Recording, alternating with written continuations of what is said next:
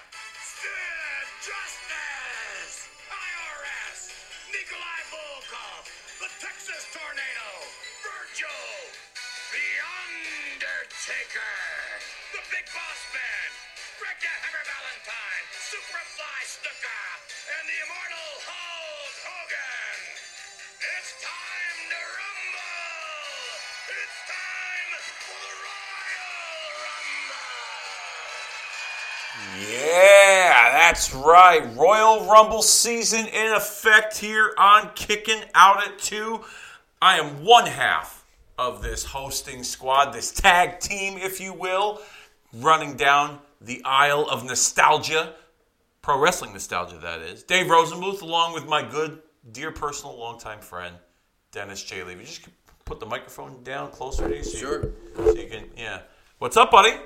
Chilling, excited to do, uh, Finally do this. This has been a long time yeah, coming. Yeah, yeah, And it was also funny. Here it is. You get this very flamboyant uh, uh, intro, and all of a sudden you're like instantly like, dude, put your, your fucking mic down. Of course, I had to fuck it up. No, you didn't. No, it's not, no, you didn't fuck it up. No, no, no. I was just. I. it- It's you know sometimes some sometimes it's it's better to have organic things like that mixed into the show, so it doesn't sound it so funny. crisp and clean. But I I can appreciate your appreciation for it. It's about time we've done this because this has been a year in the making. This was a you know I remember a couple years ago we did some Royal Rumble watch-alongs and you um you, you you picked one of the like we did like a Yeah. selection and this was one of the choices and it didn't make the cut we watched like the 2001 royal rumble and then we did it again and this was another choice and you picked the 2002 royal rumble and then finally last year was the 30th anniversary of this particular royal rumble match and my studio setup was not it was not set up because the basement had flooded. I had some asshole uh, contractor that couldn't do the fucking job properly. The floor, he was no call, no showing. Um, so I said, you know what? I'm to put this off for the following year. And we're 31 years, close to 31 years uh, removed from this, this uh, in my opinion, the greatest Royal Rumble match of all time. You heard the lineup as we opened up the show um, of the guys that were in the Royal Rumble match. We're going to watch it with you all on Peacock.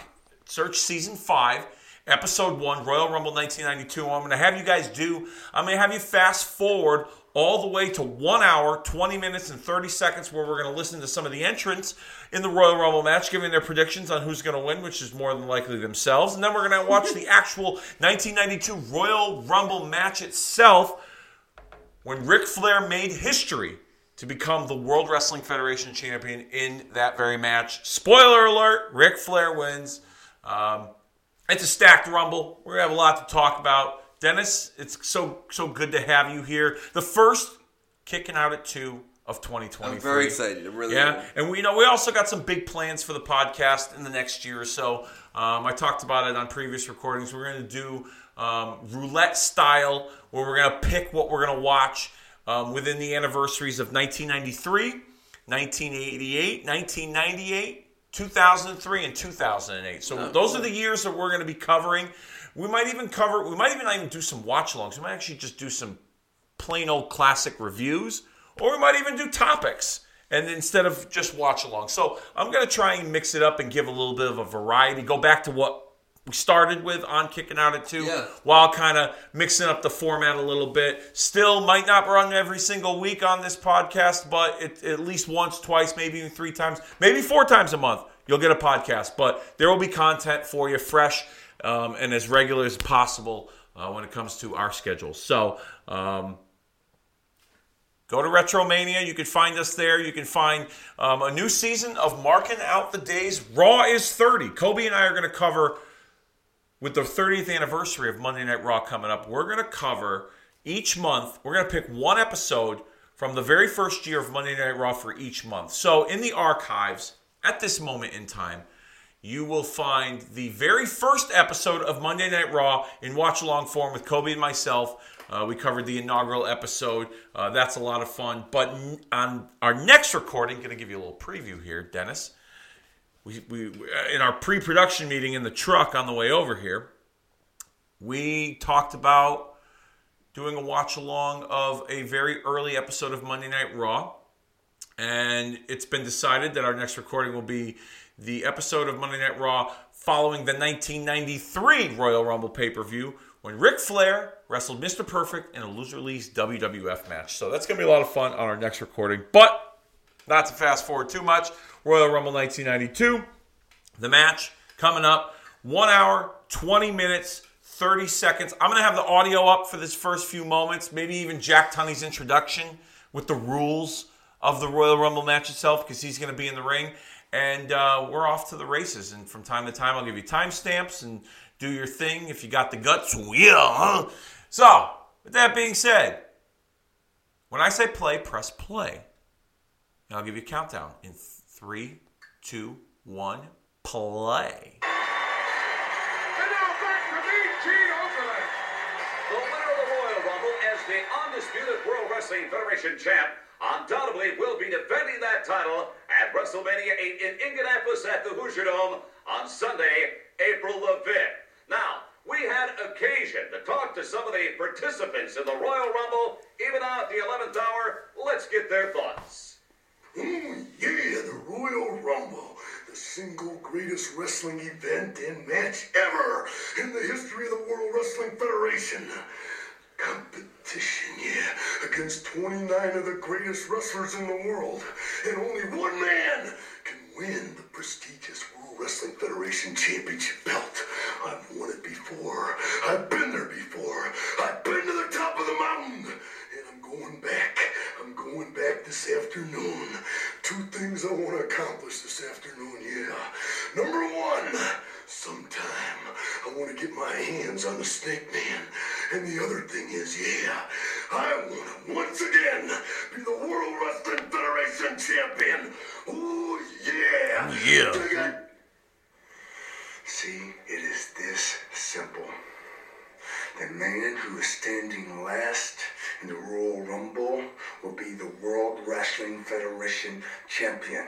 So all I ask you to do is open your eyes and will hit you in the head like a shot.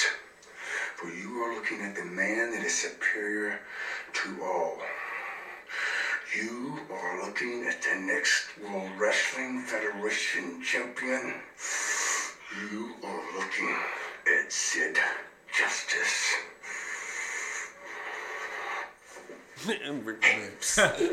Come here. No, closer. You know, one of the biggest thrills in my life is when I get to take something. And today, I got the opportunity to take the biggest prize ever from 29 of the best wrestlers in the World Wrestling Federation. And you know something? Wouldn't it be just great? The World Wrestling title right around my waist. The Repo Man. Oh, what a thrill. Because remember, what's mine is mine. And what's yours? It's mine too. Last time the British Bulldog was in a match like this was in the Royal Albert Hall in London, England, my hometown. And what a thrill it was for me to dispose of 19 other opponents over the top rope and stand victorious in the hallowed halls of the Royal Albert Hall. But what a bigger thrill it's going to be this afternoon when the British Bulldog steps in the Royal Rumble and disposes of 29 other opponents and gets the World Wrestling Federation Heavyweight Championship belt around my waist. That will truly be a Royal Rumble. They say you can't always get what you want, but I've always been able to get what I need. This afternoon, the World Wrestling Federation Championship belt is on the line. For 29 other men, it's going to be a big disappointment. I would never disappoint myself. You, I don't mind. And Savage, believe me when I tell you, I'll be waiting for you. Yeah, I'll save some for you. And I'll have just enough left to walk out with that title around my waist. Trust me. You're looking at the next World Wrestling Federation champion. You're looking at the man who rocks the cradle. Mirror, mirror on the wall. Today we find out who's the fastest of them all. We're at the Royal Rumble, and 30 of the greatest World Wrestling Federation superstars gathered today to find out who is the man for four months. I've called myself the real world champion. So for me, there's no back door. But remember, boys, and that's to all 29 of you, I've lived one way and one way only, and that's with the belief to be the man, you have to beat the man. And today, at the Royal Rumble, I am the man. Woo! Oh, what a busy afternoon is going to be at my funeral parlor. 29 hearses have already been prepared. 29 bodies, 29 caskets. Standing atop this mass carnage will be The Undertaker, crowned once more World Wrestling Federation Heavyweight Champion. You know something, Hulkamaniacs? Later on this afternoon, we get to prove a point that no one else can prove except us, man. In one given afternoon, we're gonna prove to the whole world the power of Hulkamania. We're gonna prove that we can beat all 29 other superstars in the World Wrestling Federation to get our WWF title back. Oh yeah, winning the Royal Rumble is one thing, the most prestigious event in the WWF. But when you add the WWF title on top of that, that changes the whole picture, man. But Hulkamaniacs, this is our cup of tea. They're gonna be coming from all different directions, friend or foe. They're all the same in the Rumble. But it's just like always, we're always getting cheap shotted by one of our so-called friends, or we're always getting cheap shotted by a no-good Jack Tunney. But this is our cup of tea. And in the Royal Rumble, we're gonna prove that Hulkamania reigns supreme. But to all those people in Titan Tower, in the WWF offices, don't worry about The Undertaker or Jake the Snake stealing that belt, man. Me and my little Hulksters have a special battle plan for the Royal Rumble. And what you gonna do when Hulk Hogan and his little Hulksters rumble all over you? All right. They don't do promos like that anymore. No.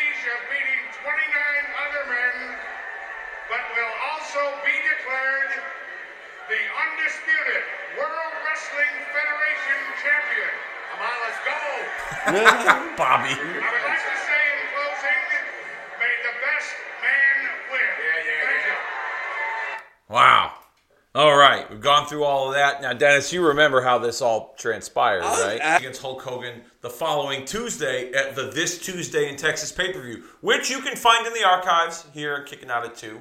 Search Hogan the following Tuesday at the This Tuesday in Texas pay per view, which you can find in the archives here at Kicking Out at 2. Search Retromania the following Tuesday at the This Tuesday in Texas pay per view, which you can find in the archives here at Kicking Out at 2.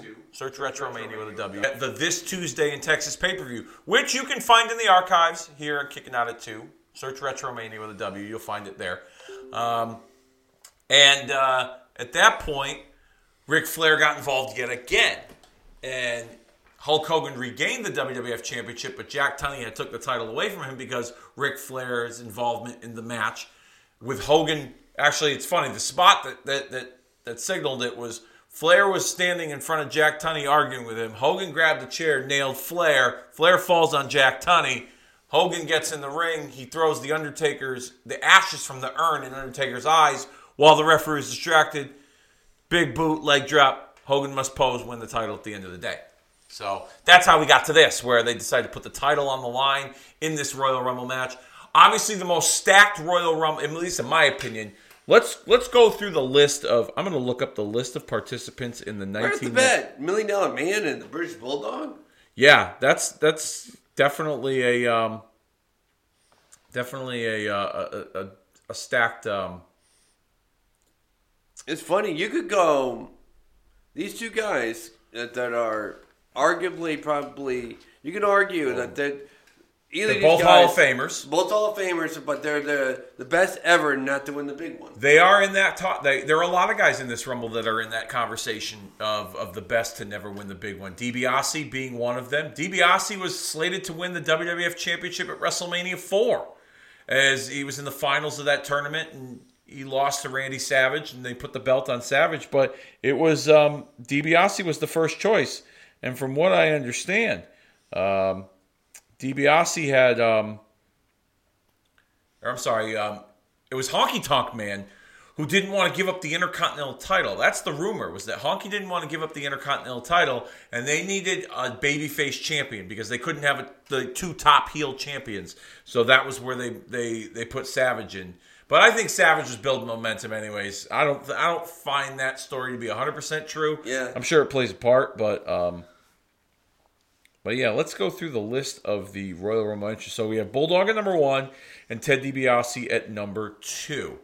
Um, with now DiBiase being the first person to be eliminated by the British Bulldog in one minute and 18 seconds. I wonder if he was um injured or something. That's This was towards the back nine of DiBiase's in-ring career. Yeah. He would he would retire in the summer of '93.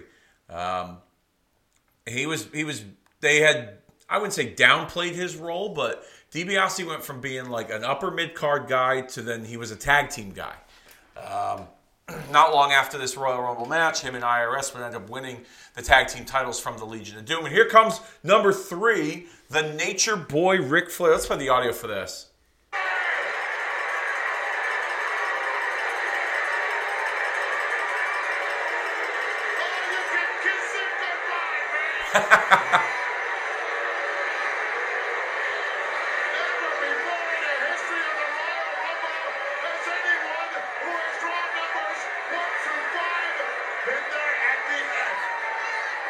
Is true. That is true by Gorilla at that time. Uh, Flair would be the first person in the one through five category to win the Royal Rumble match. It was a nice little foreshadowing by uh, by um, uh, Gorilla Monsoon. You see, Mr. Perfect, the executive consultant at the time, was like Ric Flair's like sidekick manager slash whatever. Bobby Heenan was still a part of the the the operation, but on the commentary side of it. So um, this is where this is where it begins for Flair, his journey to win this match right here. Um, let's talk about this Hall of Fame lineup that's in here. We're going to go through the entrance as Yeah. we watch this. Um, but Flair, another guy, Mr. Perfect, big uh, British Bulldog, uh, Sensational Sherry, Ted DiBiase, all Hall of Famers at the moment crazy. uh, at, at, in this match that we just saw. And I mean, the list will freaking continue. This was like no brainers too, like Hall of Famers. Oh yeah, I mean, and we can go down the accolades of, of all these guys and what they accomplished in their careers. I mean, DiBiase, former tag team champion. DiBiase was like an NWA United States champion, Yeah. I think, years before that. Davey Boy, Intercontinental Tag Team European champion. Uh, Mr. Perfect, Intercontinental champion. Um, AWA World Heavyweight Champion. Ric Flair, you know, I mean, his resume speaks for itself. 16 time World Champion. Ta- tag Team Champion. U.S. Champion. I mean, the list goes on and on. I think Ric Flair even wore the TV title at one point. Um, so I mean, this is this is a, this is, in my opinion, in terms of accomplishments and accolades, the most stacked Royal Rumble class in history. Um, Jimmy Hart, Hall of Famer, Yeah. leading a non-Hall of Famer, uh, Jerry Sags of the Nasty, Nasty Boys Boys. are non Hall of Fame. No, but They I can see be. them getting in. It will be. I can see them getting in. Yeah, they they, they put the fucking bushwhackers in it. Yeah. So oh. They, I, I'm- I'm sure the Nasty Boys could uh, could could uh, play a role in, um, yeah. in in getting into the Hall of Fame. They were a fun little team. I mean, they, they didn't have like classics, but they had some fun matches with the Steiners and the Road Warriors. Oh, they couldn't wrestle for shit. Yeah. opinion, They were uh, good But brawlers. they were entertaining. Yeah. One of my favorites, Cactus Jack and, and Maxx Payne, Spring Stampede 1994. I D- don't- I didn't watch WCW. You have to go see that on Peacock. I know you don't really like the app too much, but Yeah. Spring Stampede 1994, April of 1994 in WCW. Nasty Boys against Cactus Jack and Mac, Maxx Payne in a Chicago street fight. It was one of the most violent matches I had seen. Really? Without blood. You know, without blood, one of the most violent matches I'd seen between those two teams. They just beat the shit out of each other. And it looked, it was the closest thing to looking real, you know? Yeah. Uh, Like a re- resembling a real fight. Like it was just, it, it's one of my favorite matches. I have a lot of favorite matches, but it's one of them. Oh, Yeah. No. is he out? Nope, No. not yet. Oh, now he Now is. he is. See you later. See you later, Jerry Sags.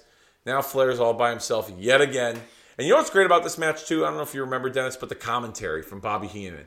Because Bobby Heenan had so much invested in, in Yeah, as a character in Yeah. Ric Flair being his guy, that Heenan's just class. This is his greatest call, I think, of all time.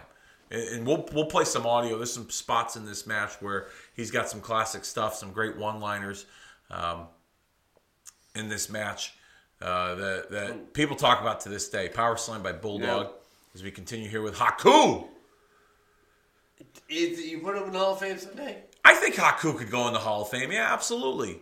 Haku was a, a, a staple in the mid card. King Haku at one point. He was part of the Islanders tag team.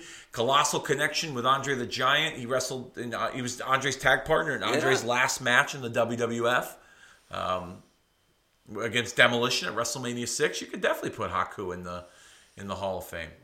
There's a rumor recently, and I know that you used to follow New Japan. You're not big too much on that, but there is a rumor as of late that WWE is interested in Haku's son Tama Tonga, who is He's so good. I I've seen some so stuff good. from him. I don't watch a whole lot of New Him Japan. and, and Guerrillas of Destiny are so good. Well, they're only interested in him so far. That's but, too bad. But I, I would imagine they might give the other kid a look too. um, Ta- Tanga Loa, who was in WWE previously. He was um, he was uh, what was he? He was like a bodyguard, like Hunico or something like Okay. that. Like he was a bodyguard for like some some. Mexican wrestler. Okay. It was like in 2011, 2012 maybe. Nice pile driver by Haku there. And of course, we've all heard the legendary stories of, of Haku over the years and his toughness. yeah, breaking handcuffs and all that other jazz. There was one story I, Ric Flair told in a shoot interview once. They were in Japan on a tour. It was like Ric Flair, Haku, and uh, Hawk, Road Warrior Hawk. They were all at the bar drinking, and there was some some basketball players that were like semi-pro pro basketball players that spotted them in there, and they did the whole "oh, you guys are fake," and Oh God. so um, Hawk, Road Warrior Hawk, went to the um, the uh, what was it the um, the gift shop in the hotel, and they were se- they were selling uh, you know disposable razor blades for guys to shave, and he broke one of the razor blades off and he cut his own forehead. He goes, "Is this fake now?" And then like the fight just turned crazy, and Haku threw somebody through a window and.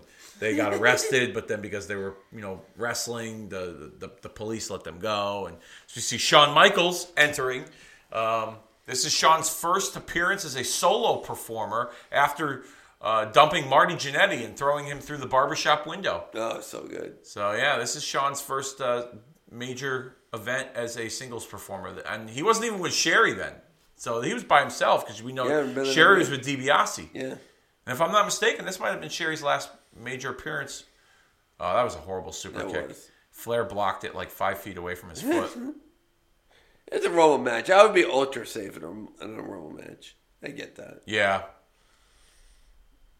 Shawn is a singles performer here. It, it hit differently when I was younger because I was a big Rockers guy. I was a big Rockers guy too. Oh, Shawn's gone already. no, not just yet. Not yet. tricked me. Oh, another horrible super kick. He was he was testing that one out for a while. It sounds like Yeah, what was his finisher like? Like a back body drop? He did like a side suplex. Which Yeah, was right. like- which was Yeah. like weird. not back body. Yeah, that's right. Yeah, and then if I'm not mistaken, I believe he hit the super kick once, and Mr. Perfect on commentary called it sweet chin music. He said it's sweet chin music, McMahon, and it just stuck. That's that's the, that's the story I've heard over the years. It's a good name. Oh yeah, it's definitely a great name, but now everybody uses it, Yeah. and it's it's not a finishing move; it's become a transitional Oh yeah, move. and you, as much as I, I don't know if I, I'm such on the fence with the Young Bucks right now. But anyway, but uh, yeah, they killed the super kick. Everybody did. Dolph did it. The Usos, the Young Bucks. You know, everybody was doing. That was like when the DDT was a thing. The DDT was you were done. You were out. Lights out. It was either Yeah. Jake the Snake or Arn Anderson made that DDT a, a, a real deal, and everybody started doing it, and it became you know a transitional move. As we see El Matador, Yeah. Tito Santana, Arriba, another Hall of Famer. Shawn also a two-time Hall of Famer went in as a solo act and went in as DX. Ric Flair, a two-time Hall of Famer, uh, went in with the Four Horsemen and as a solo act. They'll probably throw him in with Evolution at one point, I'm sure. With You with gotta figure Evolution's gonna make it. Evolution will probably make it. Although the rumor is is that Batista, because before COVID they announced Batista as an entrant in the Hall of Fame. Yeah. he was going to go in with the NWO, and Batista, um, because of COVID, he turned it down, or he he agreed. Him and WWE came to an agreement that they'll do it at a later date. I have a feeling that at this upcoming WrestleMania in Hollywood this year, we will see Batista as the the the the um, the featured attraction in the Hall of Fame. They'll finally do it. Uh, have you watched any movies that Batista's been in? Yeah, um, James Bond. He was in that. He was in a Bond movie? Yeah. Oh, yeah. wow, I didn't know. He know was that. not the, the main villain, but the, the, the main villain's henchman. Okay, so he Yeah, was like a, he played like a, Yeah, a small he was part. actually pretty good. He got thrown off. Um, he got thrown off the. He was fighting Bond on a train, and somehow Bond figured out how to like throw him off. that. Uh, but yeah, I'm trying to think what other Batista movies I've seen. Um, I like a few of them. Um, I really do. Uh, man, drawing blanks were, were, were, or anyway, I saw at least one or two Batista movies where I'm like, this is pretty good. He's in a movie Of on course, the fucking um, the Avengers. Galaxy. Yeah, yeah. I, I saw one of those Avengers with him in it, and it was pretty fun. Um, I didn't see all of them. I'm not huge in the comic book movies. You would think as a wrestling fan, I'd be a big comic book movie guy, but uh, but I'm not. Uh, I did see one movie um, where he played like I think like an undercover cop or something. It was like it went like straight to Netflix. This was like one of his earlier movies, but he's actually in a movie with Diddy. So and he's, he's um, He's got a good role in it. Yeah, I think he's like a like a co-star or supporting. I forget exactly, but so and he's like the, um, he's got a good role in it. Yeah, I I think he's like a like a co-star or a supporting. I forget exactly, but he's he's he's been in, he's done quite a bit in the short period of time he's been gone from wrestling. As you see, the Barbarian, not a Hall of Famer. We're gonna go through who's in the Hall of Fame and who's not in the Hall of Fame as we watch this. But Barbarian, uh, not in the Hall of Fame. I would like to see the Faces of Fear someday make it to the Hall of Fame. Him and Haku Yeah. together as a team? Or what about him and Warlord and Powers of Pain? No, you got. I, I think uh, uh, Faces of Fear definitely. First of all, in my Back. opinion, if if if Barbarian's gonna go in with Yeah. As a team, you got to put Demolition in first. Oh, absolutely. That mean- wasn't in the Hall of Fame yet. No, because they were part of that gigantic class action lawsuit against WWE a number of years ago with the concussions. When the NFL got sued and paid out like eight hundred million dollars to all these families and players of, of suffering the head trauma from playing, this this this lawyer out of New Jersey had um, rounded up like over a hundred plus uh, former wrestlers that were employed with WWE. Some actually weren't even employed with WWE, and they managed to get them involved in the lawsuit. Yeah, and the, the the case got thrown out, but um, a lot of these guys, uh, like like Demolition, I think Barbarian was even a part of that lawsuit as well, if I'm not mistaken. A lot of guys were part of it, but um, yeah, Demolition's not in the Hall of Fame right now because of it. That's crazy. But you know, we're, we're living in a different time period, at least with WWE now that, well, as of recently, Vince McMahon did come back and he's on the board again, but that's to facilitate a sale. Who who do you think, if, if anyone's buying it, who do you think's taking it? Probably Disney. Don't You think Disney's gonna get they it? They have so much money. Yeah. They have so much money. Do you think Disney will stay true to it? Texas Tornado, Kerry Von Erich, another Hall of Famer, Yeah. went in with the the Von Erichs in uh, 2009. Absolutely. Looking back at um, the Tornado's career in WWE, obviously he died, but Yep. like, but like, there's so much meat to that bone, and and you can tell he was digressing. I just never got that. I never got why he didn't get sh- shot to the moon. Well, because I mean, he, uh, from what I gather, his his reputation preceded him in terms of his reliability because of his his, his drug issue behind the scenes. He also had one. He's he's wrestling with one foot, and a lot of guys in the locker room yeah, at that time didn't know this. He hid that very well. I think it's the right foot, if I'm not mistaken. You'll see that the right. You can kind of tell that the right boot is thicker than the left one like, what happened again? A motorcycle. motorcycle accident. They had to amputate his foot. Originally, so originally he got involved in a motorcycle accident and he was in the hospital and he was going to be out of action for a while. And I guess uh, one night in the middle of the night, he got up to use the bathroom when he wasn't supposed to, and or he fell off his bed in the hospital and crushed his foot, and then they had to amputate it. Ugh. So not a lot- not a lot of people knew about that with his with his his uh, his foot injury. I believe during this time in WWF, a- a lot of people didn't know that he had an amputated foot. So he was wrestling with one foot, um, and I believe a prosthetic in in that uh, in that right boot. Yeah, I would, if you didn't know the story, you, I, I don't think you would never know in a million years. Yeah. I mean, he his his his debut when he came in and he beat Mr. Perfect. He was Intercontinental Champion. Yeah. It was it was great. He was I, he dropped the title to? You know.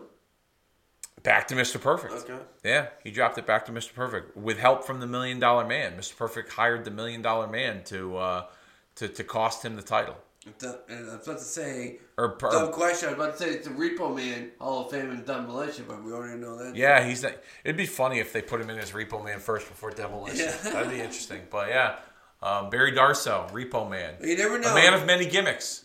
I really do think they put. I know we. I, I know I said this at least three or four times on, on this podcast, but uh, I really believe they put the Koko B. Ware in so they could put like Put Repo guys Man- like him in, Yeah, yeah. yeah. Yeah, Koko. I mean, people will argue Koko was a great performer. He he was. He really was. He was a good performer, and they, they talked about how much of a draw he was in Memphis. I feel like here's here's what I feel like. Okay, and this isn't a slight, uh, and this might come across the wrong way, but I feel like Junkyard Dog as an African American wrestler set the bar Yeah. so high for the African American community that everybody else that came after him was kind of a step down because Junkyard Dog was so good. Good point. Not you know, Koko B. Ware was a great performer, Yeah. and people were into him, but everyone's criteria is different for the Hall of Fame, and I just didn't think he fit that criteria. Did the people like him? Yes. Did he have a long, sustainable run? You could argue yes in some in some cases, but he didn't win any titles. He was on the losing end quite often, so Yeah. I don't I, I didn't think that. I didn't think him. I didn't think the Bushwhackers, Godfather.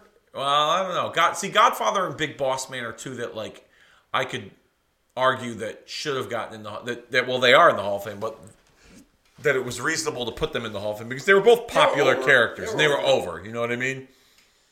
Bushwhackers were over too. Everybody fucking waved their arms and did the bushwhacker walk. Yeah, they all licked each other, but at the same time, like I think you put the you gotta put the no brainers in first. The demolitions, the rockers. You gotta do that before you put bushwhackers. Greg Valentine, the Hammer. No, you gotta be a Hall of Famer. He is a Hall of Famer. Yes, he went in 2004. Um, former Intercontinental Champion, former Tag Team Champion, former WCW United States Tag Team Champion, former NWA United States Singles Champion. Valentine's probably his best work was Roddy Piper leading into the Starcade. Oh yeah, the uh, the, the dog collar yeah, match. Yeah. And then his stuff with Tito Santana in the WWF right before the big boom, uh, the, before WrestleMania. Because there, I'd re- I'd seen some shoot interviews where um,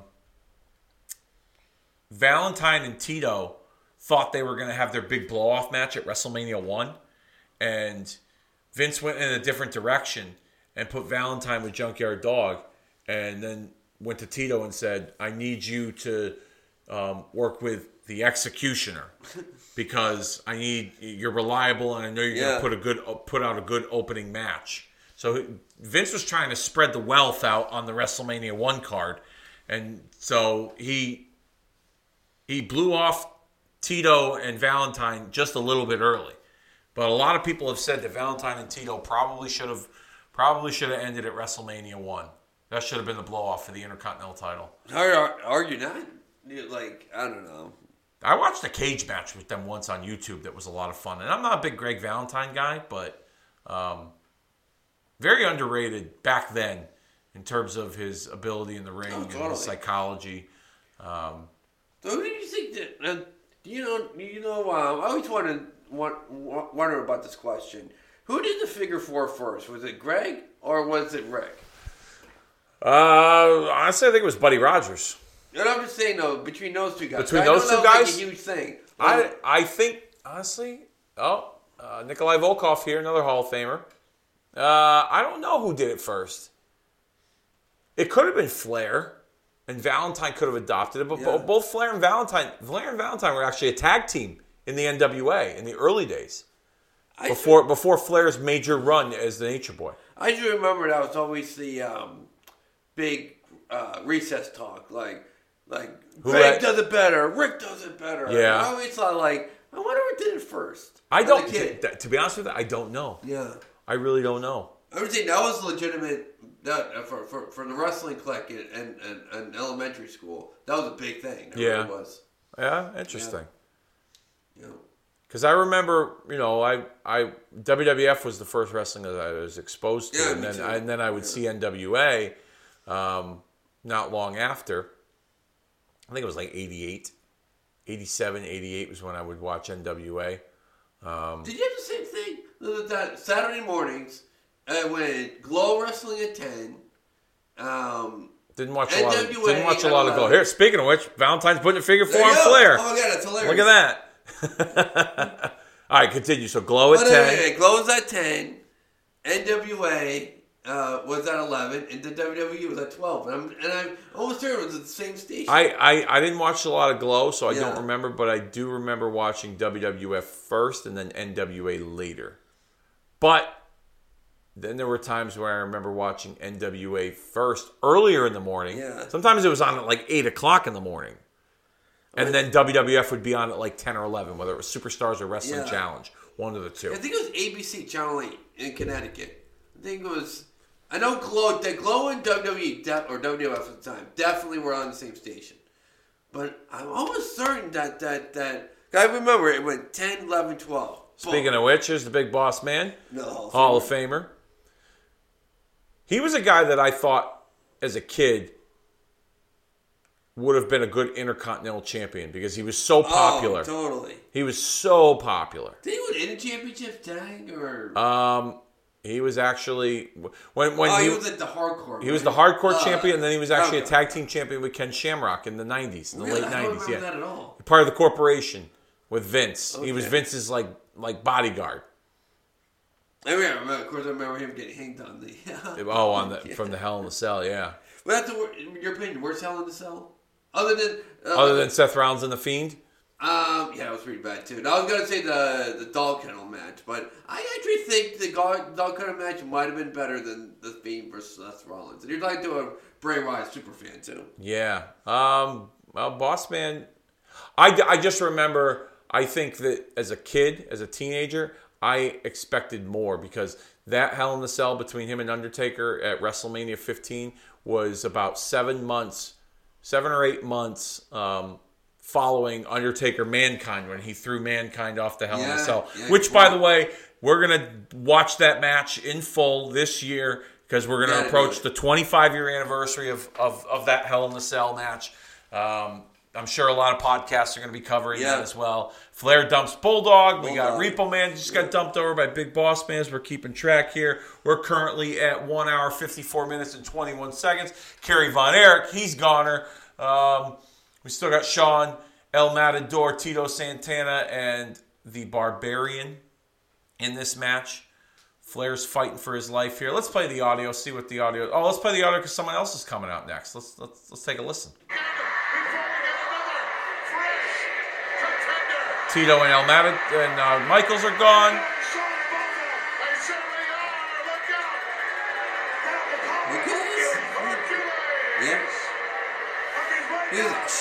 He Bova.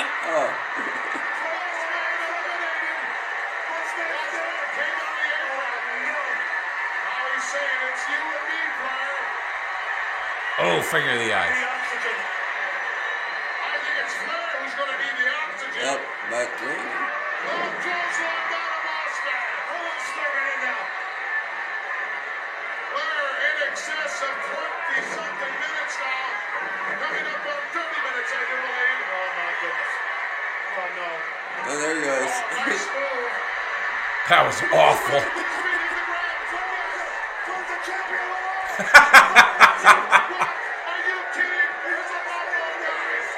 listen to me.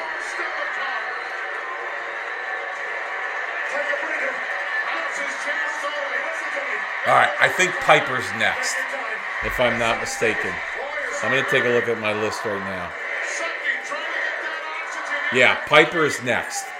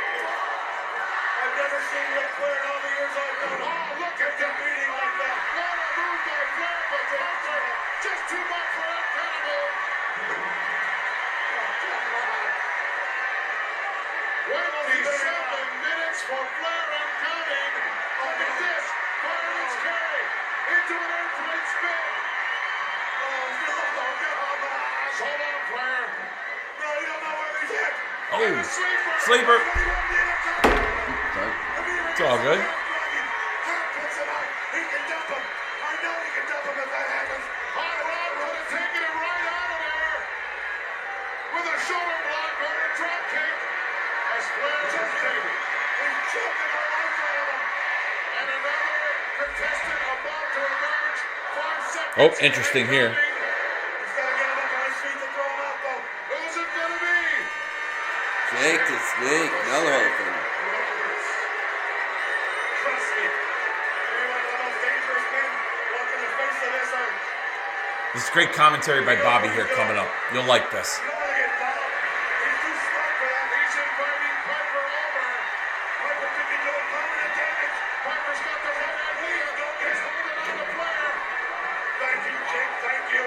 Okay.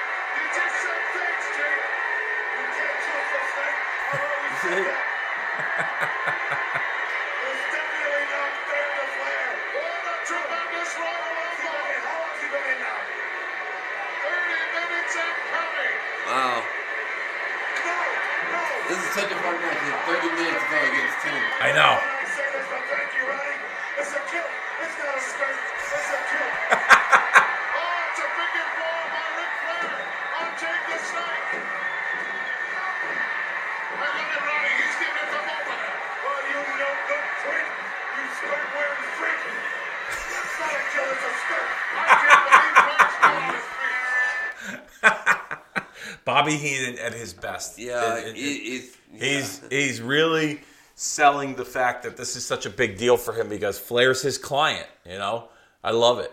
Um, Jake the Snake, Hall of Famer.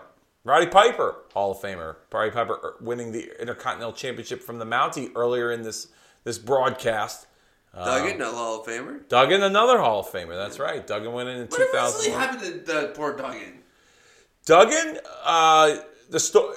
This is an interesting story. It was right around Christmas time. Someone broke into his house.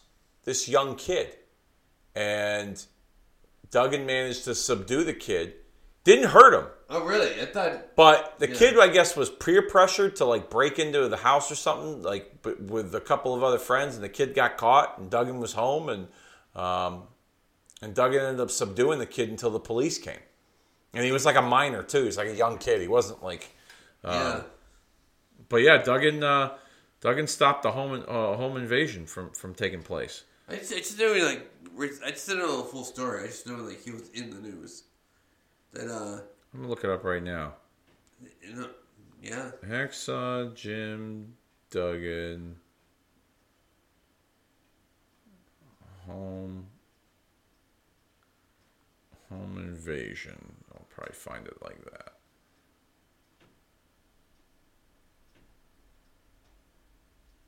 Okay. Here we go. Hacksaw Jim Duggan held a suspect at gunpoint at his residence on December 8th until police arrived on the scene in South Carolina. Duggan discussed the incident in an interview, explaining that the man climbed over the fence at his home and ran through the yard to the front door, pounding on the glass doors. Hall of Fame inductee Hacksaw Jim Duggan.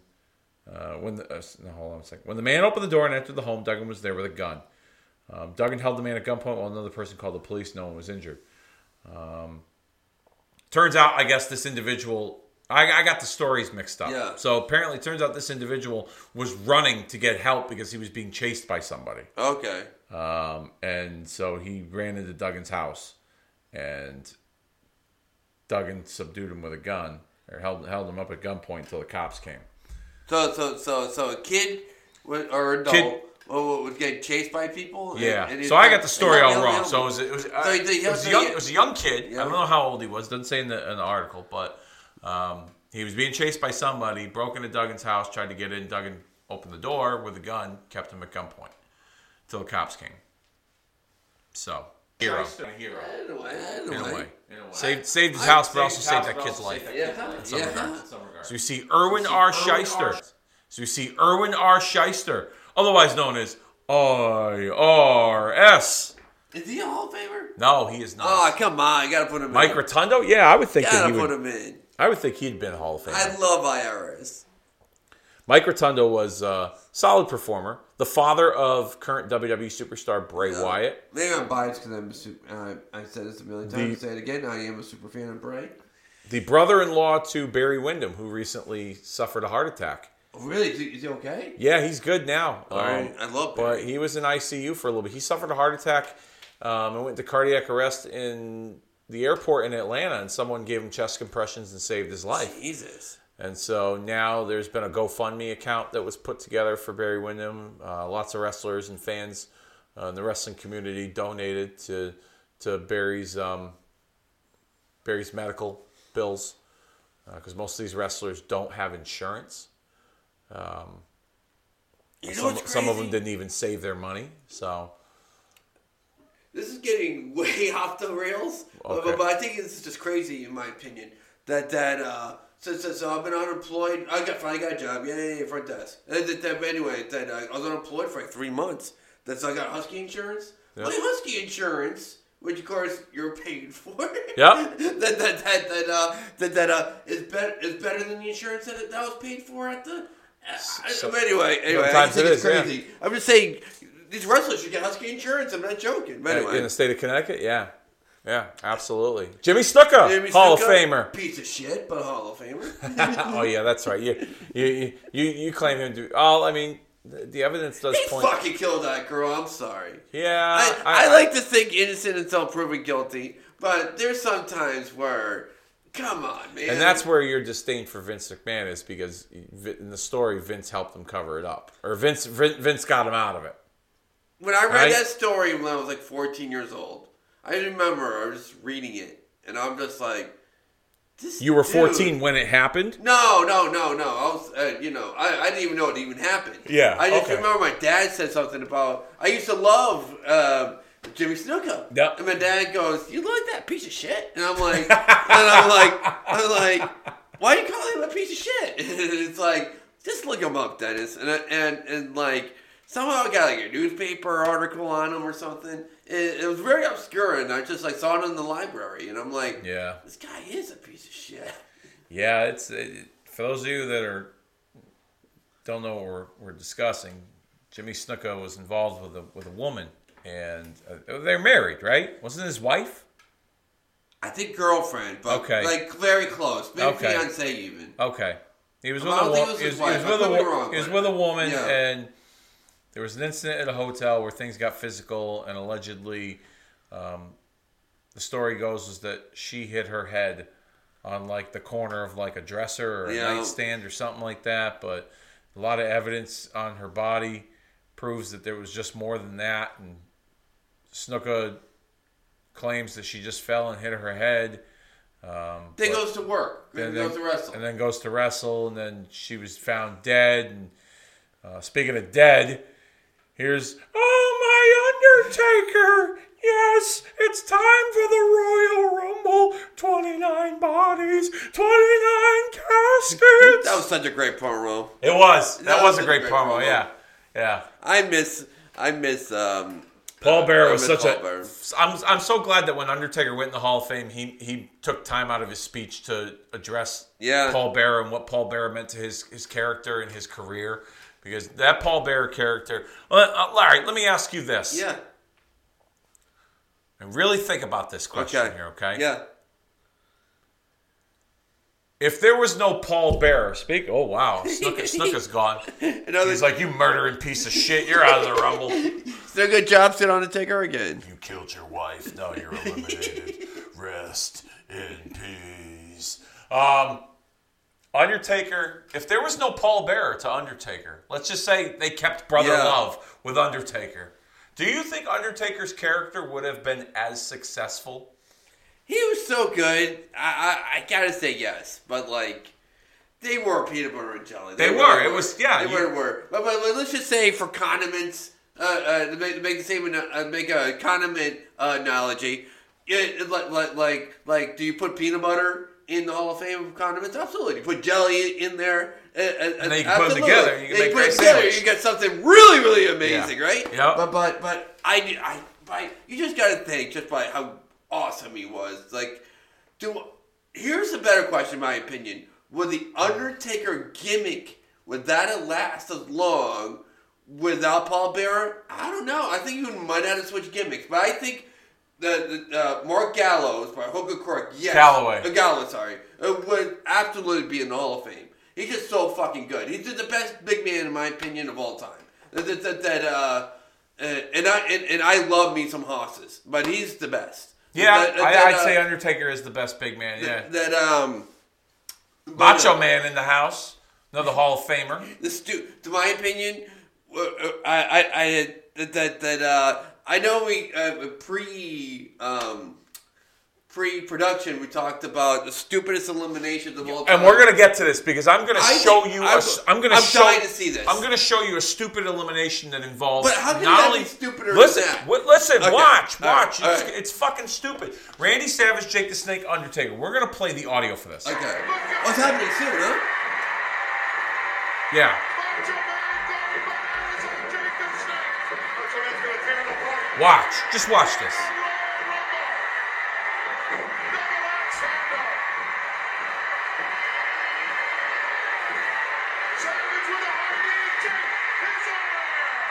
Oh, what are you doing? Told you. Look at that. Now listen. And the Taker, the Taker eliminated himself too.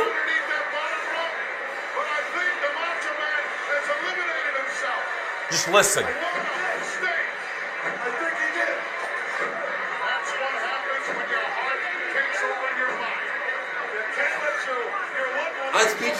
Listen. Shut up. So-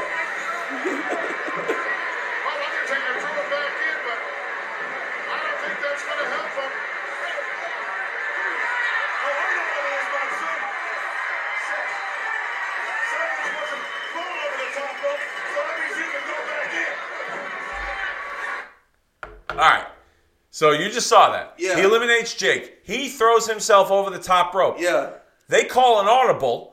Undertaker goes out there to try and get him back in the ring because Savage is so caught up in the moment Yeah. that on commentary, Gorilla's like, "Oh, he just wasted an opportunity uh, to get a to get his hands on Jake," and then Bobby saves it by saying, "Oh no, he had to be thrown over the top rope. He couldn't eliminate himself."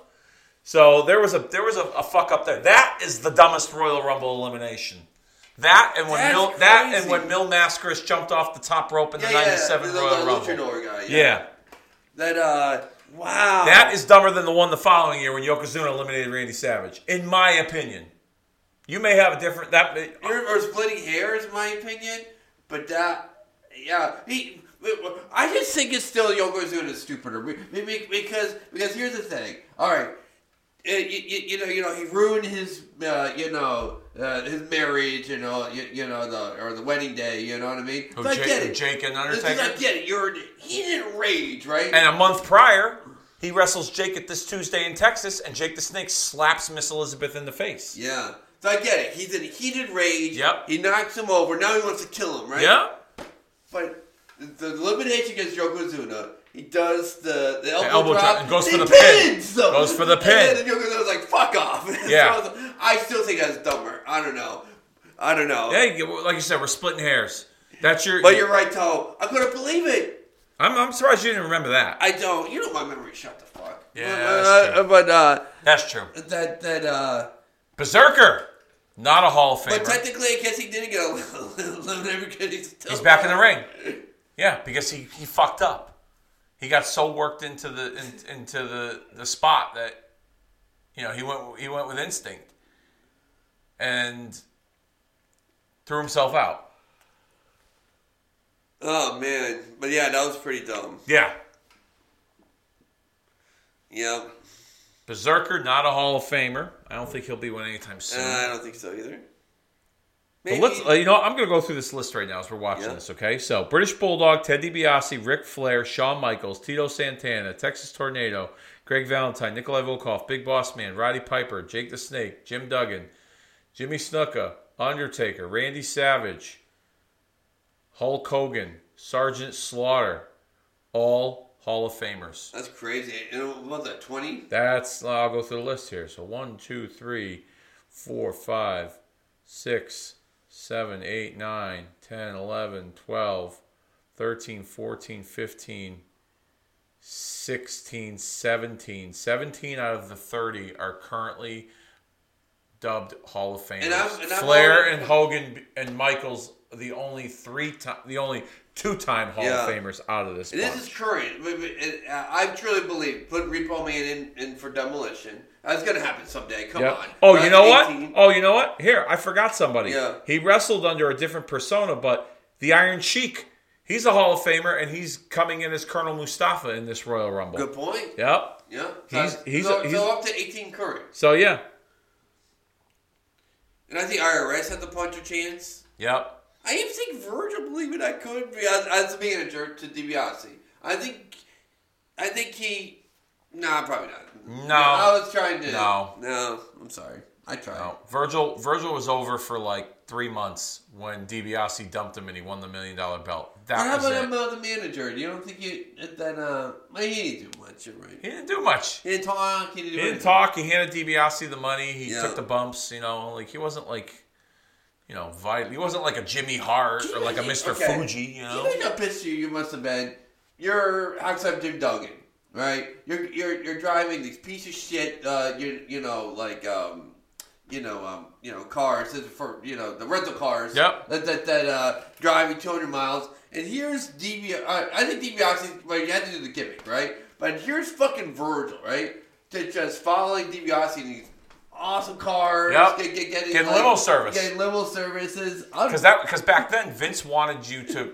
Vin- course. Vince Vince gave them. I, the story I heard was Vince gave them play money and said, "Here, here you go. This is uh, you know, this is uh, you know, you have to live this character. Yeah. And so if you go out to a nice restaurant, uh, you know, you gotta spend the money. You know, uh, limo service, we'll take care of it. Airfare, we'll take care of it. Like they literally. I, can you imagine your DiBiase? You must have been like, yeah, I think I could do that. and and the, the the the premise behind the Million Dollar Man character came from a um uh, an incident that took place on a on an airplane once with Vince McMahon.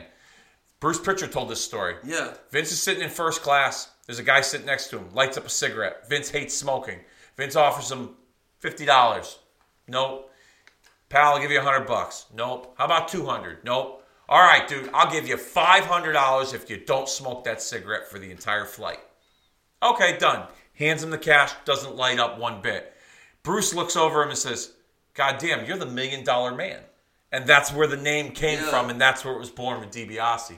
As we see Iron Sheik Baba Colonel Mustafa with General Adnan into the Royal Rumble. I break your back and make you humble. Ah, fuck Hulk Hogan, you big jabroni. Iron Sheik, there's some great Iron Sheik stories. I, I sometimes I'll go on YouTube and I will just type in Iron Sheik stories and I will watch shoot interviews of guys that that um that uh that uh traveled with Iron Sheik and had some great stories. Marty Jannetty tells a hilarious Iron Sheik story. They were um they were at some club and Jannetty had like two girls, and he's he was trying to mess around with one of them, so he told Sheik to keep the other one distracted. So Sheik brings the girl up to the room, and Sheik thinks he's gonna get some pussy, so he like offers her a drink. Yeah. He uh, he smokes some weed. He gives her a little you know booger sugar, and she don't want any part of it. And she's just she she does all the stuff, but she don't want to give anything up to him. Yeah, yeah. So, Jannetty, Jannetty fucking is with the other girl, and he goes he goes uh, up to the room, and he leaves her room, and there's a window in the hallway where you could see the front desk or the front outside area of the hotel, and Jannetty sees this girl that he was with previously getting wheeled into an ambulance. So Oh, he shit. so he fucking knocks on Sheik's door and he's like, I told you to watch her. What the fuck happened? And Sheik tells her, he's like, Mati, I give her I, I I give her drink, she take drink. I give her smoke, she smoke. I give her, you know, little powder, she take the powder. But then when, you know, I try to tell her, you know, okay, it's time for Shiki baby, she say no. So I give her a short clothesline. He hit her? He fucking Jannetty says that he clotheslined her. the way Jannetty tells the story, it's fucking hilarious. How did he not go to jail? It's hilarious. Well, he hid in the fucking. So the cops show up Yeah. to Jannetty's room, and they're looking for him. They're looking for the sheik. Yeah. And he, but they went by his real name. We're looking for Kazaro, such and such, Yeah. or whatever, right? He was like, "Ah, I don't know who that is, and they were like, uh, Iron Sheik, the wrestler. He goes, Oh, I don't know. I don't think he's here. I think he, I think, I think he left. But she got away with it. He fucking clotheslined this chick because she wouldn't give it up. To oh him. my god. Yeah. Rick Martel, a guy who definitely deserves to be in the Hall of Fame. He needs to be in the Hall of Fame. How about put uh, Tito as a double with the Strike Force? Now, I like to be. I like uh, Tito went in solo by himself. Yeah. I think Martel should go in as the model. Totally. He had a great gimmick. The stuff he did with Jake the Snake. Yeah. Um, the blindfold match. I don't think it's as the shit that a lot of people make it out to be. But but uh, It's such a great concept. But, but but that was a great rivalry. It was a great rivalry. The blindfold match was a fitting end Yeah. to the rivalry, and Jake, being such a master psychologist, he played that role so well. Yeah. And Martel was such a good chicken shit heel. It worked. It absolutely worked. I, I have. It's a it's a hidden gem for me. It's it's it's people like you said they shit on it because of the gimmick, but Jake Jake made it work, man. So did Martel. They both did. I- it was it was a nice little mid card match for that WrestleMania. I would, if, I, if I like I you know me I like I like sometimes I I enjoy at least for like uh, critiquing I like shitty things more than I like good things right Yeah. so I'm, I'm, I, if you have the if, if- I'm reading a, like a top ten list of worst WrestleMania matches and if it has the blindfold match I go on the next list I'm like you're full of shit you're just being stupid that uh that um but that uh, by Rick Martel, here, here comes Hogan. Then um, I think definitely deserves to be in the Hall of Fame for sure. Yeah, I'm I'm I'm going on a limb. This year's this year's Hall of Fame. No. I think Batista's the headliner. I think Martel makes it in. Um, I think they're going to shorten it to like four or five candidates. So, They gotta slow the pony down because they're gonna run out. well, the thing is that now that they now they tape the Hall of Fame after SmackDown airs on Friday night, so everybody in the arena that goes to SmackDown gets the Hall of Fame for Oh, that's free. cool. So, but it, it to me, I think it cheapens the concept. uh, totally, absolutely. I, I think it cheapens the concept. I think they could still do the Hall of Fame separately. I think they can they can they can run it separately, but make it more intimate. You know, put it in like honestly, I would put it in like a theater. Like, like, like, not like a big giant arena, but like a theater that that seats maybe like a thousand. They did it a couple times in the theater. Oh, Undertaker's gone. Hogan eliminates him. That's the end of Undertaker's run in the Rumble match, and here goes the Berserker. I used to love the Berserker. Husk, Husk. That was always that was an homage to uh, uh, the Bruiser. right? Bruiser Brody, yeah, because him and Brody used to tag in Japan. Really, never did that. Yeah, it was like brief. It was Okay. it was not like a, a- it wasn't you know to the depths of like Brody and Hansen when they were a legendary team in Japan. Yeah. But uh, Brody talk, t- tagged with him. Oh, there's Virgil. Uh, Virgil and, And Duggan Duggan. are gone. All right, we're down to the nitty gritty here. I believe, if I'm not mistaken, Ah. we have we have how many more entrants? One, two, three. We have four more entrants left in this Royal Rumble match to round out the competition of 30. And coming up next is an individual who's not in the Hall of Fame, probably doesn't deserve to be in the Hall of Fame, but low key now. 31 years later, this is an interesting gimmick. Was the Oh, alligator Striker. man Oh, yeah. Skinner? Yeah, Skinner. Yeah. This was an interesting little, you know, back swampy, you know, gimmick, if you will. Yeah. With I, that, I, I remember seeing the promos, but I don't remember what anything he said. Was he creepy or anything like that? Or he was, yeah. I mean, he, I wouldn't say creepy, but like, you know, he, he, they'd have him in like the, like the, like the swamp, and I guess like in real life, Steve Keirn has um, he he has uh, a background in like uh, not hunting alligators, but like alligator calls, like like like do you, you know how there's like bird calls, like there's like an alligator like whistle call or whatever that like you can use like, and I guess in real because he's from Florida, Yeah. so he's uh, you know there's a lot of alligators down there like there are bears in, in the Northeast up here, but. Um, Baron Corbin once told a story that he was traveling with Steve Keirn when he was in NXT, because Steve Keirn was a was an agent, and him and Keirn were having a conversation about the Skinner character and about like the you know the vignettes and all the alligator you know like the the mating calls or whatever. I don't know if it's a mating call or if it's like a cat call or and Keirn bet him like I think like twenty bucks or something. He was like, I I bet you I can we pull over on the side of the road, I can get an alligator to come up to the car. He's like, no fucking way. So he does his little fucking his whistle thing or whatever, and this fucking gator comes out. Yep. Yeah, legit. That'd be crazy. Yeah. So he's got a background in that. But the vignettes used to be like he would be in the water. He'd rise up from the water. He had like the knife in his mouth and like the little alligator claw Yeah. hanging. I don't know. I don't remember if he actually had like a live alligator in the um, in any of those vignettes. I'll have to YouTube that and look it up. But uh, I have the one and only Skinner action figure in my case over there, um, next to the Mountie. No way. Yep, there's a Skinner action. Oh, figure. yeah. So Sergeant Slaughter, Mr. GI Joe, Hall of Famer, Yep. former WWF champion. I don't know if he. I don't think he's currently employed with the WWE at this No? moment. I don't think he works for them anymore. But I just read recently that he's not thrilled with Lacey Evans using the the Cobra Clutch as her finish. Ah, he She's doing like a USA military type Yeah. gimmick. I They, think they, I like the woman's right. I'm sad that she doesn't use that. Anymore. They repackaged her yeah. um, because um, they needed to. Plus, she's a great athlete, good performer. So they're kind of giving her the the, the, the patriotic uh, female Sergeant Slaughter type of deal, um, but like a modernized version of it. And I guess you know she had even said she'd love for Slaughter to be like her manager on TV. Yeah. But uh, Slaughter had an interview recently on like a podcast or something. And he said he wasn't thrilled that she was using the the the, the Cobra Clutch whatever. as her finish. But yeah, everybody uses everybody's move. what I You know, mean. like Yeah, it's, break. it's, it's a GI, GI, you know, uh, uh, you know, man, a GI gimmicks. G.I. Jane, yeah.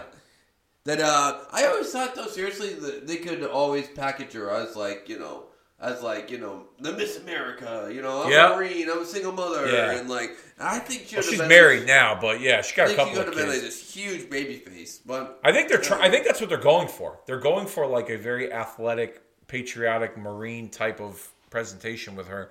They've done some vignettes with her where she's like, she's like doing like you know combat training and stuff like that, like at like a boot camp with like other soldiers. And I think it's like some. I think it's like some military base in like South Carolina. They filmed it recently. I, I saw it. It actually came out pretty good. We'll see how it, it, it reflects on TV, but um, as we get another entry into this Royal Rumble. I believe, if I'm not mistaken, it's a guy who I think should be in the Hall of Fame. Um, one of the most underrated big men of all time, Sid Vicious, Sid He's Justice. not in the Hall of Fame. He's not in the Hall of Fame either. I'm count. I'm sorry. Him and Repo Man. I'm just saying someday. You know, Repo Man, not not the gimmick Demolition, Repo Man, yeah, yeah. demolition. Demolition, yeah. Sid's not in it now. That's crazy to me. Yeah. I don't know. I, I, I heard a story once years ago that they, they, they, they asked him to, to participate and, and, and they wanted to put him in, but he wanted more money than they offered. And, you know, that, they weren't having that. But Gotcha. I, I, I believe he'll be in someday. Very underrated big man. Oh, totally. He's He couldn't wrestle for shit, but he played the big man role well. He really did. Yeah, I still give. I really would. I still put him in my top five favorite big men of all time. All right, so let, us do this. So who's so him and Undertaker clearly Taker two. is one. Yep. Um, I gotta put Earthquake in there. I'm not. I, I just know or Undertaker's number one. So, well, so, so for now, though, I'm not putting in any particular order. Just Okay, just these are your five, yeah, but no particular yeah, order. Yep. Earthquake for sure. Um, Undertaker, Sid, Earthquake, uh, Vader. Vader. That's um, four. So you got one more. Um, big man, big man, big man, big man. Love my horses. Um, Andre the Giant. Done. Done. I got Undertaker, Sid, Kane, Yokozuna, Andre the Giant. Nice list. Vader is Vader. You could you could you could put Vader in there. You could kind of interchange maybe Vader and Sid out of those. I've never been. I love Yokozuna, that um, but I, I can't put him in my top five just because he was just a fat ass. He couldn't move. What are you talking about? He couldn't move. I mean, towards he the end, he couldn't- yeah, move. You're right. In yeah, the you're right. beginning, Uh, he was. That, that was I'm the, glad you corrected me. You, you got my. You gave me a head shake. But uh, that was the appeal. yeah, he did that little kick thing. Yeah. That was the appeal in the beginning when they when they when they introduced the Yokozuna character. Warlord entering at number thirty with Doctor Harvey Whippleman. I would love to see Whippleman in the Hall of Fame. Not gonna happen, but no, I think he's. I think honestly though, actually, you know what? You're right. I think he deserves to go in the Hall of Fame, not for his his performance as a character on TV, but his dedication to the company um, throughout the years That's behind the point. scenes. Yeah. Whippleman was pretty much like the little gopher that did everything for for them. Like he he he was like an assistant to to all. Like he would pick guys up, beer runs, like you name it. Like yeah. you know, he, I think he helped The Rock find an apartment in Memphis when they Really? when when The Rock was first training and starting out. Like they had him down in Memphis working USWA shows for Lawler and the Jarretts, and I think he helped The Rock find an apartment. Like he was like he used to drive around with him. Oh Jesus! Wow. That's Look at the elimination by Slaughter. I love when he did that. bump. Slaughter, that was a great bump. Sid Yeah. made Sid look like a monster. That's great. That was a great bump. We're getting down to the nitty gritty here. We're getting towards the end of this Royal Rumble match. Um, who's left? Hogan, Flair, Sid, IRS, Warlord, Randy Savage, and the model Rick Martel. So Macho Man's still in there, even though he can't. Even though he eliminated himself, yeah. Well, like I told you, oh, Piper's in there too. I forgot about Piper. Yeah. Piper must have been hiding somewhere. A Piper's, been- yeah. I mean, obviously, uh, Flair's got to be there the longest. You got to figure second longest has to be Piper. Ah, yep. Flair's the longest. Piper's the second longest. Flair came in at number three on this in this Royal Rumble match, and Piper came in at number fifteen. So Piper reached the halfway point. That was a cool. I mean, they didn't show it. On, they, they missed half the elimination. That Oh, cool. IRS? Yeah, that was, I was shaking on the tie like that. That was cool. Now, we're, we're having the discussion here. We're watching Royal Rumble. Yep. Is it safe to say that this is the greatest Royal Rumble match of all time? bro. When they said, uh, put it in perspective, and I and I'm not saying I'm, I'm not saying this because they're doing. The I still want you to answer my question, but, but go but go but- around the block for me. You know, I'm always going around the block, but but that uh, when they said we're at the 30 minute point, I thought we were like at 10 minutes. Indisputably, this is my favorite Ro- Rumble match Of I- all time. I, I love it. I All love right. it. If love you it. were to do a Mount Rushmore of Royal Rumble matches, Yep. see Sid dump both Piper and Rick Martel. What are the other three Royal Rumble matches all right, so, so make the cut with this So match? I'm bad at years. So so so so so. so All right, so just- try to, so tell okay, me- so- um the um um um Stone Cold the, Which- the, the Which one? He won three of I them. know what I'm trying to get at. Not not this first not the first one where they got the the four, but the second time. In '98, Ninety eight. That's a great Rumble I like match. the ninety eight. I like that one too. Um, unpopular. This is gonna be an unpopular one, and I'm not even a big Steiner Bomber fan. But when he came out at 30, I thought that was amazing. 2008. That's I a love good- that. yeah. I, I just love that. That I- was a good. I- that was a good finish. Here's the. fi- Speaking of finishes, Yeah. here's the finish There of this go. match now. Flair once again hooking that bottom rope and looking from behind. Oh, Justice got rid of Hulk. Yeah, Hogan's about to. It's a heel move right, right now. Watch, just watch. Yeah.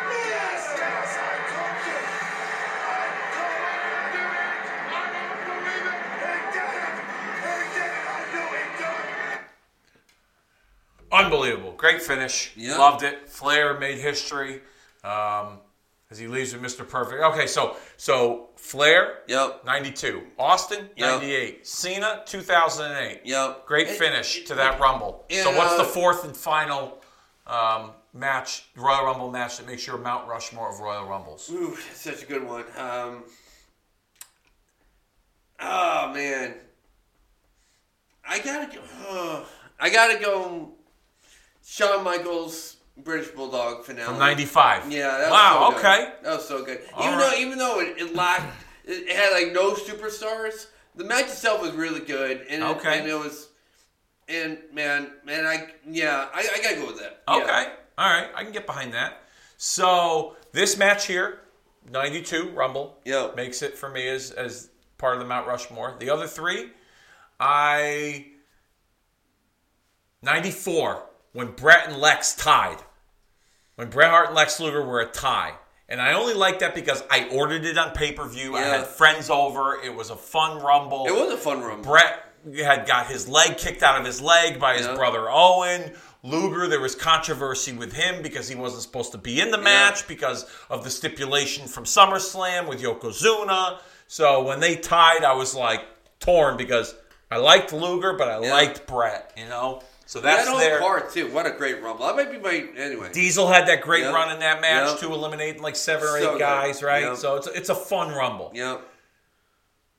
2007, Undertaker entering at number 30 and winning it. He was the first one to do it the year before Cena. Yeah. And he had that like 11 minute back and forth with Shawn Michaels So in that good. finale. So good. That was the match where everyone was like, those two got to do it at WrestleMania. Yep. So good. Okay? That's the third right there. So 92, 94, 2007. And if I were to pick a Royal Rumble match um, to, to round out my Mount Rushmore, um,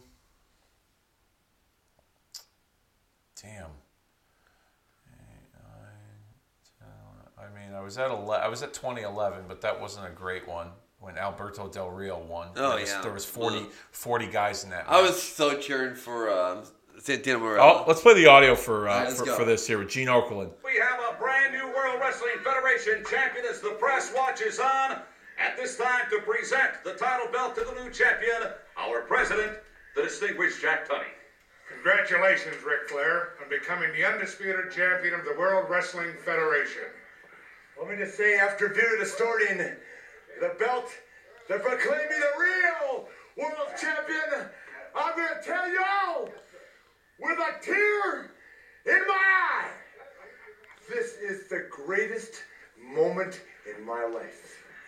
When you walk around this world and you tell everybody you're number one, the only way you get to stay number one is to be number one. And this is the only title in the wrestling world that makes you number one. When you are the king of the WWF, you rule the world. Think about it like that, Mr. Perfect. Guys, we The got enough brain. damn. Woo! Woo! Yes! Let's give a big one. Woo! I was never so impressed with anything I've ever seen in all my life. He went out there for over 60 minutes, never took a back step, took it to Hogan, took it to The Undertaker, took it to whoever got in that ring. That's why he is, and he's called now, the real world Talking about Hall of heavyweight Famers, by the way. champion. Oh, yeah. The kind I of guys great. that say, we told you so, but we told you so. Okay, very good. Ric Flair, you have made world. Put that cigarette out. Oh, I love that. Federation history here tonight. It's the greatest moment of my life. I want to jump. I want to party. But I got to tell you like this. For the Hulk Hogans and the Macho Mans and the Pipers and the Sids, now it's Ric Flair. And y'all pay homage to the man. Love it. All right, ladies and that wraps. We hope you have enjoyed your Royal Rumble. For my broadcast colleagues, Gorilla Monsoon, Bobby the Brain Heenan, Sean Mooney, me, Gene Okerlund, saying so long from the Knickerbocker Arena in Albany, New York. And now, ladies and gentlemen, let's revisit some of the highlights from this year's Royal Rumble. And and even that promo, the whipped cream on the Sunday for, for best Rumble of all time. Yeah, yeah, I, I would I would have to agree. Um, as we're watching here, the the, the, the highlight package to end this Royal Rumble event. Uh, the, the, the fourth, honestly, Dennis, the fourth and final Royal Rumble match that I would put on my Mount Rushmore is the Steve Austin victory from 1998. Not only the fact that he won, the story going into it is that he kind of picked off all the guys in the match early Yeah. on, but The Rock's performance, the three faces of Foley, Oh, so good, Mankind, yeah. Cactus, and Dude Love in that match. Yeah. That was just a really fun Royal Rumble match. I'd love to see Bray do, do an homage to that spot someday. That would be kind of cool I if he did that. like Eater of Worlds, The Yeah. Fiend, and then maybe like the Funhouse Bray. Like that would be fucking cool. I would love that. I would absolutely love that. That would that would that would be totally cool. But um, Dennis, this has been a lot of fun. That man. was awesome. Back in the saddle, That we was wa- awesome. We watched the '92 Rumble. We Yeah. talked a lot about you know the comings and go. We, this was just an overall Yeah. overall fun episode of Kicking Out of Two, and I'm looking forward to our next one because we're gonna watch. We're gonna fast forward a year later. Yeah. To Ric Flair's last match in the WWF in 1993 against Mr. Perfect from one of the I think I believe this is the third episode of Monday Night Raw ever in its in, in its inception. So we're gonna have a lot of fun doing that with all of you here on Kicking Out at Two. And I think it's about that time that we put this recording down for the three count, and we'll see you all next time.